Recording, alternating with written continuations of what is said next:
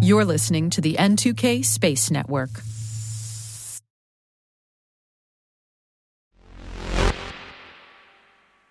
Hi, I'm Maria Varmazis, host of the T Minus Space Daily Podcast, and you're listening to T Minus Overview.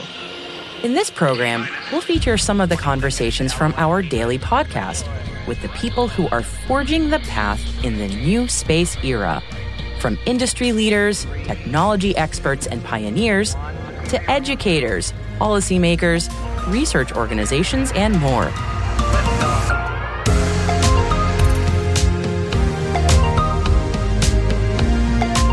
On today's program, we're going to focus on the infrastructure that is developing across the United States to support launches. Spaceports. Well, what is a spaceport? While the Federal Aviation Administration licenses them, but does not define what one is. And yes, there's a reason for that. And we'll be hearing more about it from Pam Underwood from the FAA Office of Spaceports. The first purpose built commercial spaceport, Spaceport America, was built in New Mexico. We'll speak to Executive Director Scott McLaughlin about the economic impact of Spaceport America on the state of New Mexico. And where else in the U.S. is developing their own space launch facility? Among the many states looking at developing a site is up in vacation land. Yeah, Maine. We'll speak to Emily Dwinnells from the Maine Space Complex.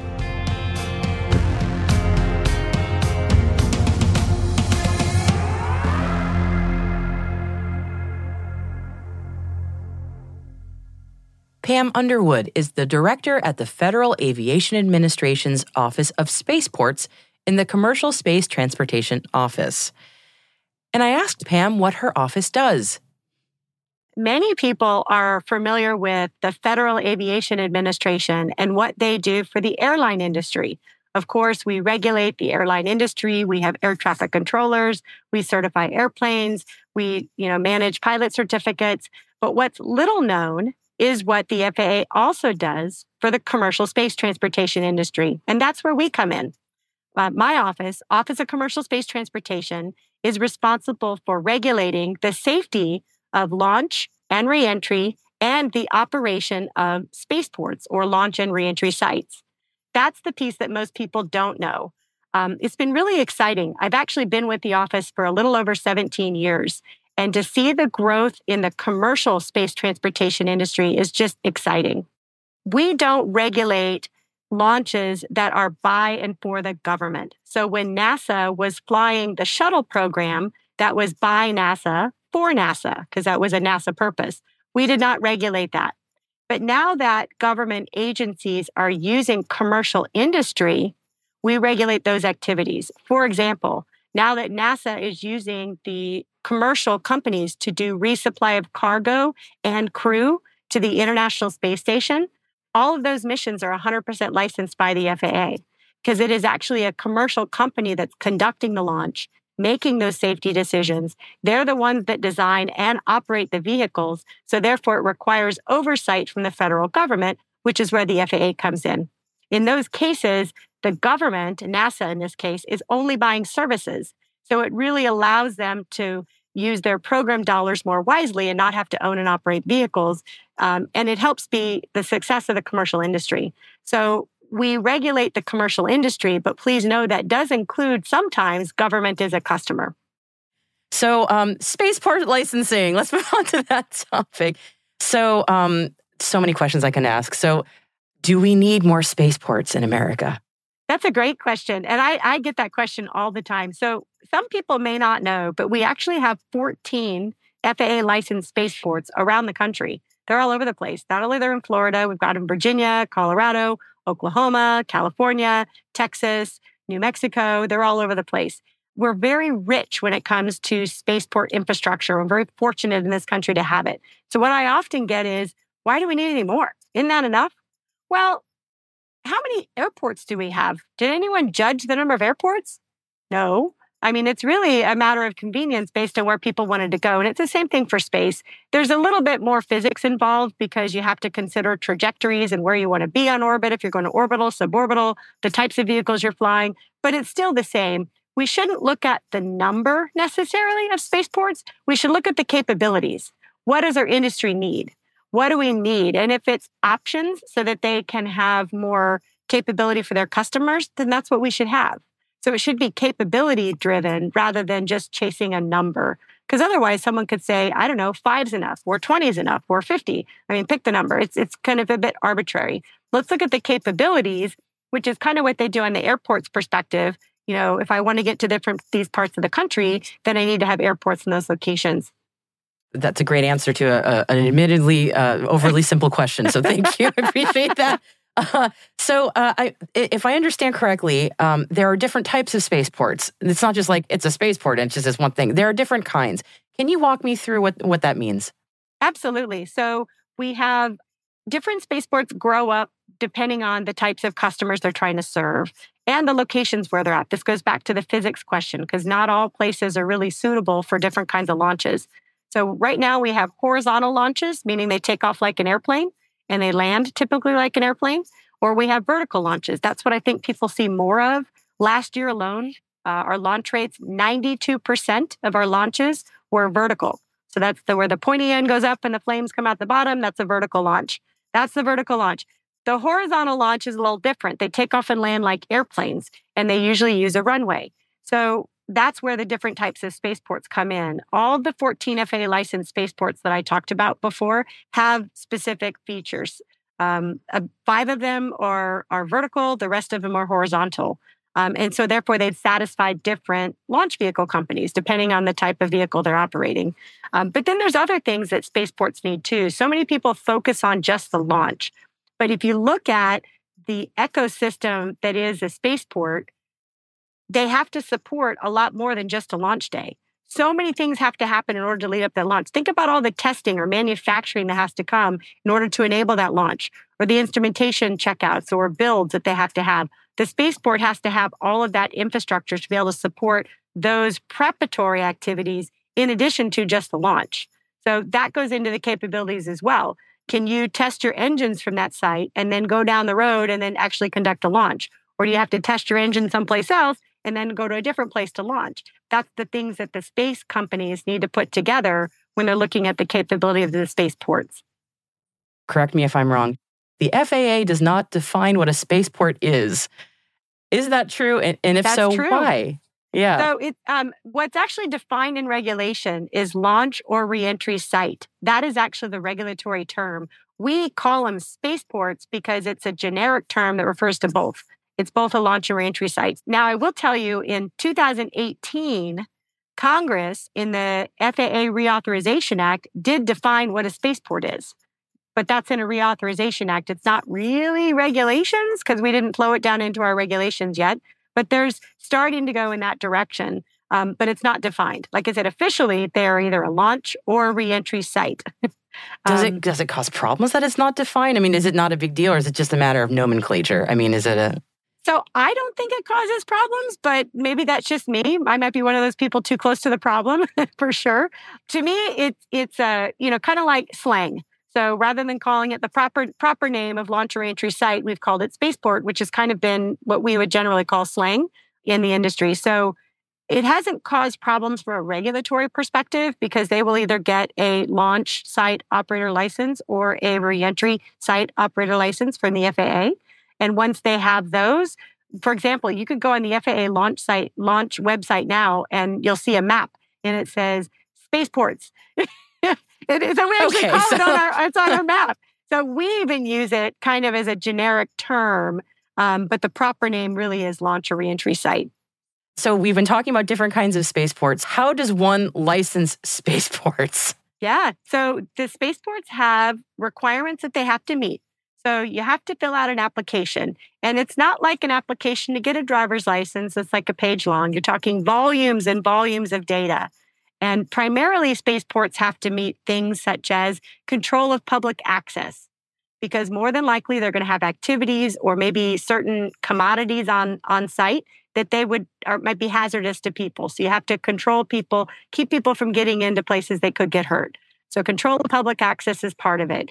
You also have to consider um, environmental assessment and impacts based on the kind of vehicles you want to um, host there. What could be the environmental implications from that? So they'll have to undertake an environmental review.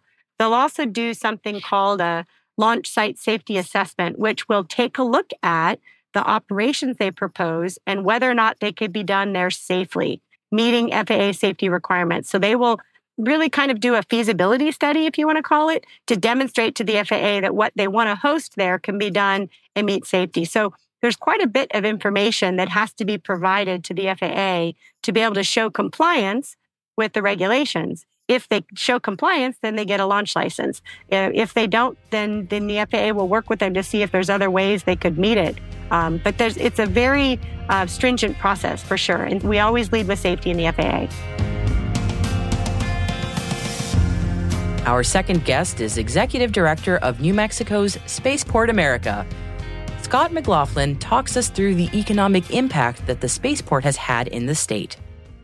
Well, sure. The, the report uh, is only for uh, 2022, so it was just a one year estimate of economic impact. And a lot of people say that economic impact is always positive, meaning if you do something, you always kind of get something out of it. So it's it's hard to gauge. Um, you know what is what is the the correct amount that you'd expect at this time. But what it shows on on the on the summary is what it shows is we have about 811 jobs that are from the spaceport's existence. That includes what are called direct indirect and induced. And then the total value added is about 60 million and that's the that's kind of the raw input into the economy. And then there's another number about double that which is sort of the the money that get, gets reused. But the 60 million is really kind of the big uh, thing that we want to focus on in the jobs. Sure. Okay. So that you said, uh, I'm going to see if I remember direct, indirect, and then induced, if I remember. Right. Well, in economic terms, direct are the, are the jobs that are directly connected with the economic activity, whatever it is. So if you build a McDonald's, the people who are working for McDonald's are the direct employees. So they're the ones directly working for them. Induced has to do with uh, the people who show up and work on the ice coolers and the air conditioner and and maybe pave the, the parking lot. And then and then the, uh, I'm sorry, that was the indirect. And then the induced are, for example, now that you have employees in the area, they have to go shopping. So you eventually have to hire some extra full time equivalents at the grocery store. Some of these are direct numbers. Like the uh, direct value is is um, measured directly from Virgin Galactic, our, our, our, primary customer at the spaceport, not our only customer, but our primary, primary one.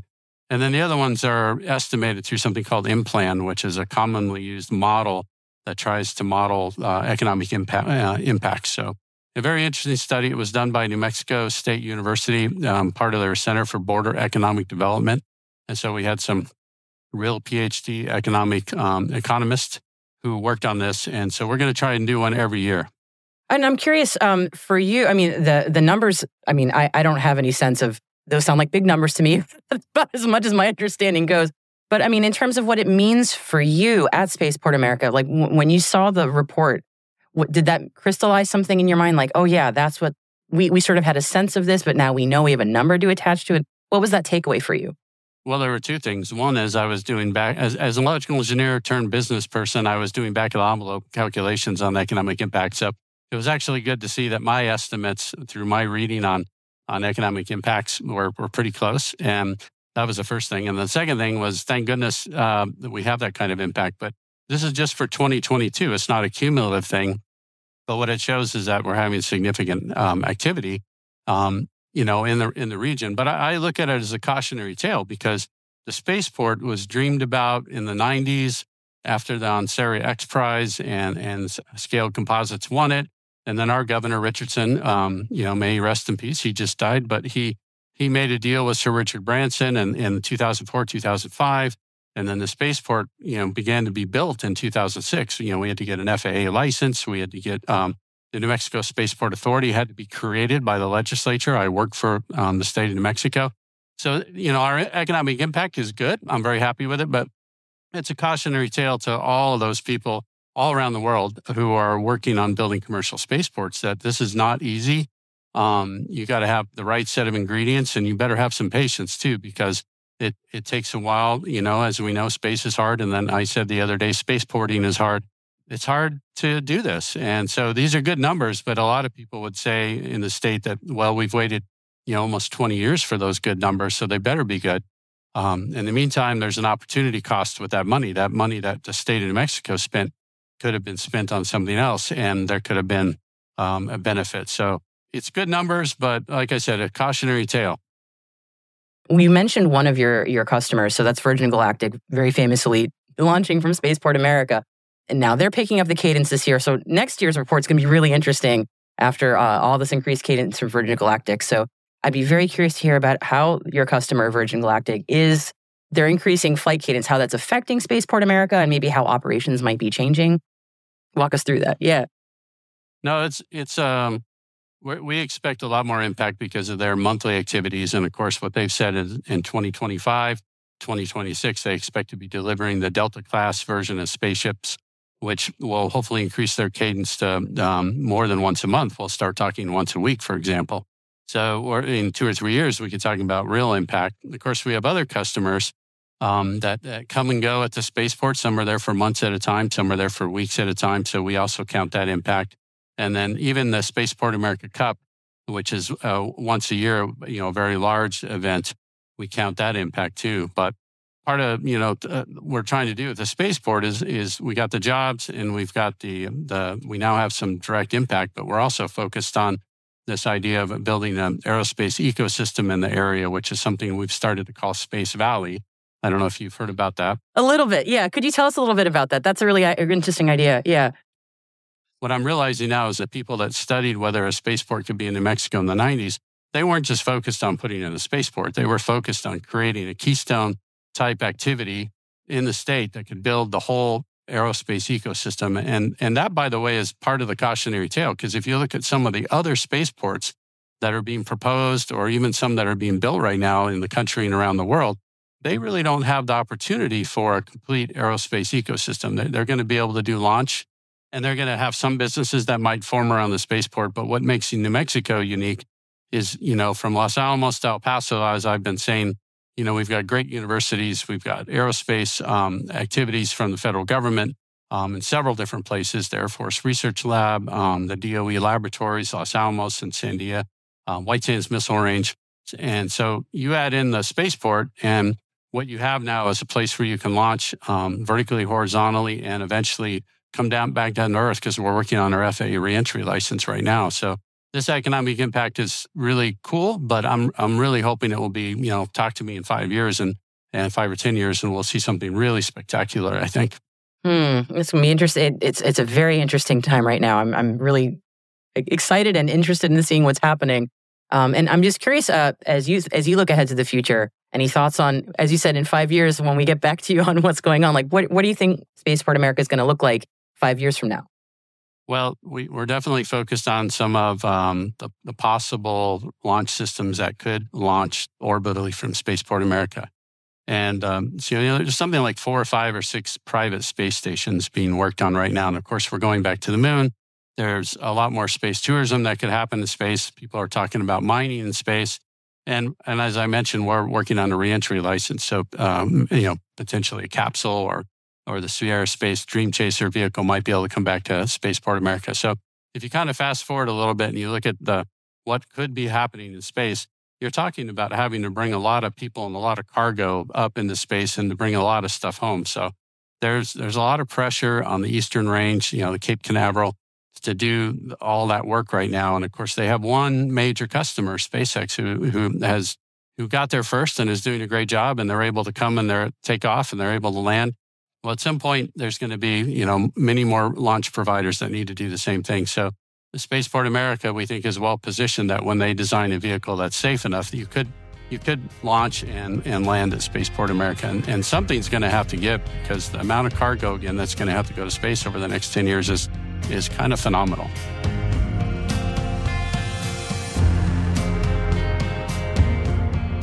Our third guest today is Emily Dwinnells. Director of the Maine Spaceport Initiative. I asked Emily what's being envisioned in Maine.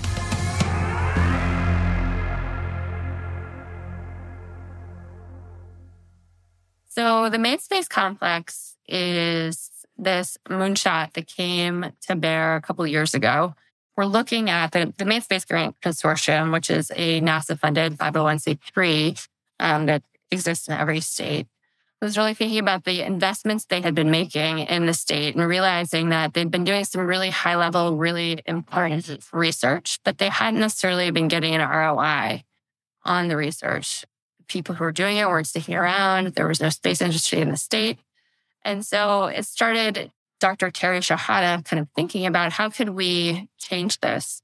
And so we got together a handful of 17 people from the space industry within Maine and they just spitballed ideas. And what they came up with was this concept of a Maine space complex. It had, you know, several other names before that, but that's sort of the latest iteration.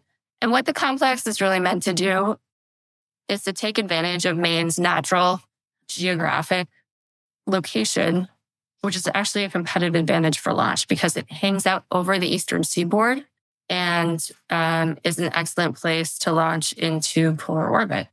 So identifying this as a sort of strategic advantage, they decided to move the, the sort of inquiry forward, which is when I came on board and started developing the Maine space complex. So the Maine space complex, to answer your question, is a three-legged stool, uh, and it's focused on launch services. So the establishment of a spaceport in Maine. The second piece is data and analytics. So it's a taking whatever's downlinking from space from the satellites and um, making a service or productizing that data. And then the third piece is an innovation hub. So it would be focused on R&D to spin up more in-state space industry. So can you tell me a little bit about the history of how this started, where you're at at the moment, and what the next steps are for the program? Uh, we really kicked this off in 2017 um, is when the idea started percolating. And then I got involved in 2019, which was the initial feasibility study. So if we build it, will they come? And that was really reaching out to in industry and saying, you know, what are you experiencing in launch? Is there a backlog? Is there a need? Do we have demand? What does this look like? And where's the industry going? And so we had, we sort of worked through the stage gate process. Um, that was conclusive. There was demand. So we progressed to the next stage, which was the um, business implementation planning, where we sort of formulated and fleshed out all of the business units, the organizational structure, the operating model for the spaceport, and then moved on to the strategic planning piece, where we got our, you know, short, mid, and near uh, far term objectives outlined. And from there, today what we're doing is looking sort of into the future of space. What is the future of space going to look like? And how do we develop a workforce that will be equipped to enter and contribute out of the gates? So, in the current moment with regard to the space complex, we have just passed legislation in the state of Maine to create a private public partnership called the Maine Space Corporation. And so the corporation is actually just being instantiated. They were sworn in this past week and they will be taking over at the helm to drive forward the strategic plan. Nice. That's what really leads into my next question. Who's funding the idea behind having a space complex in Maine? So, the funding that we've received so far, just to do the initial studies, has come from two different bodies. So, the first one is the Department of Commerce, and they have contributed some to the last two phases. Uh, we also have an in-state sort of risk capital organization called Maine Technology Institute. They've also contributed some funding as well as the Maine Space Grant Consortium.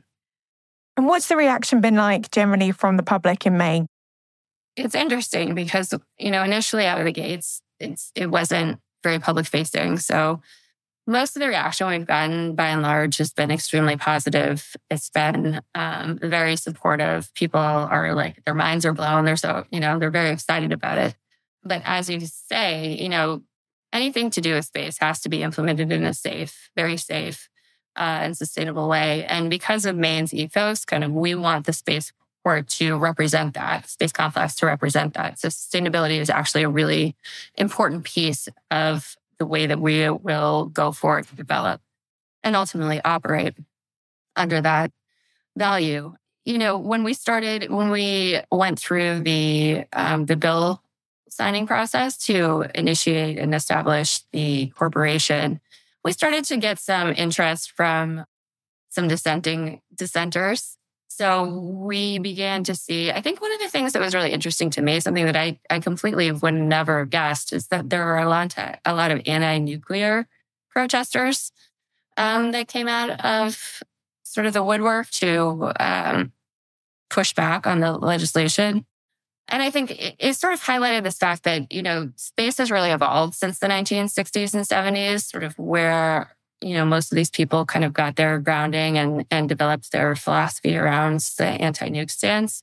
And while, you know, there's certainly potential for it to be part of the future of space, it's not as much a military government operation as it once was. Obviously, now today, it's very much commercially focused.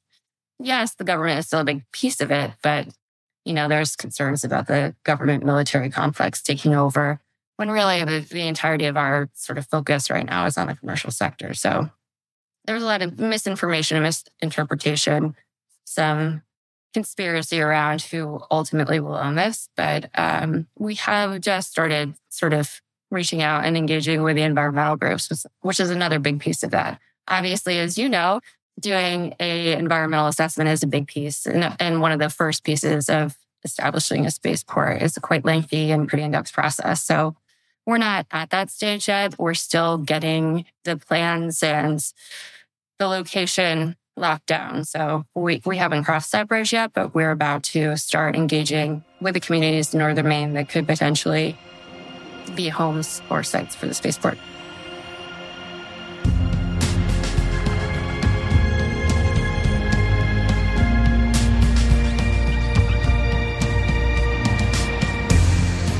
feel like we barely scratched the surface when it comes to spaceports and how their roles are going to impact society in the coming years. Our sincere thanks to our guests Pam Underwood, Scott McLaughlin, and Emily Dwinnells. If you're interested in hearing more about the space industry, join me every day for T Minus Space Daily. It's available on all major podcast platforms. You can find out more at space.n2k.com. We'd love to know what you think of this show. You can email us at space at n2k.com. Your feedback ensures that we deliver the information that keeps you a step ahead in the rapidly changing space industry. This episode was produced by Alice Carruth, mixing by Elliot Peltzman and Trey Hester, with original music and sound design by Elliot Peltzman. Our executive producer is Brandon Karpf and I'm your host, Maria Varmazis. Thanks for listening.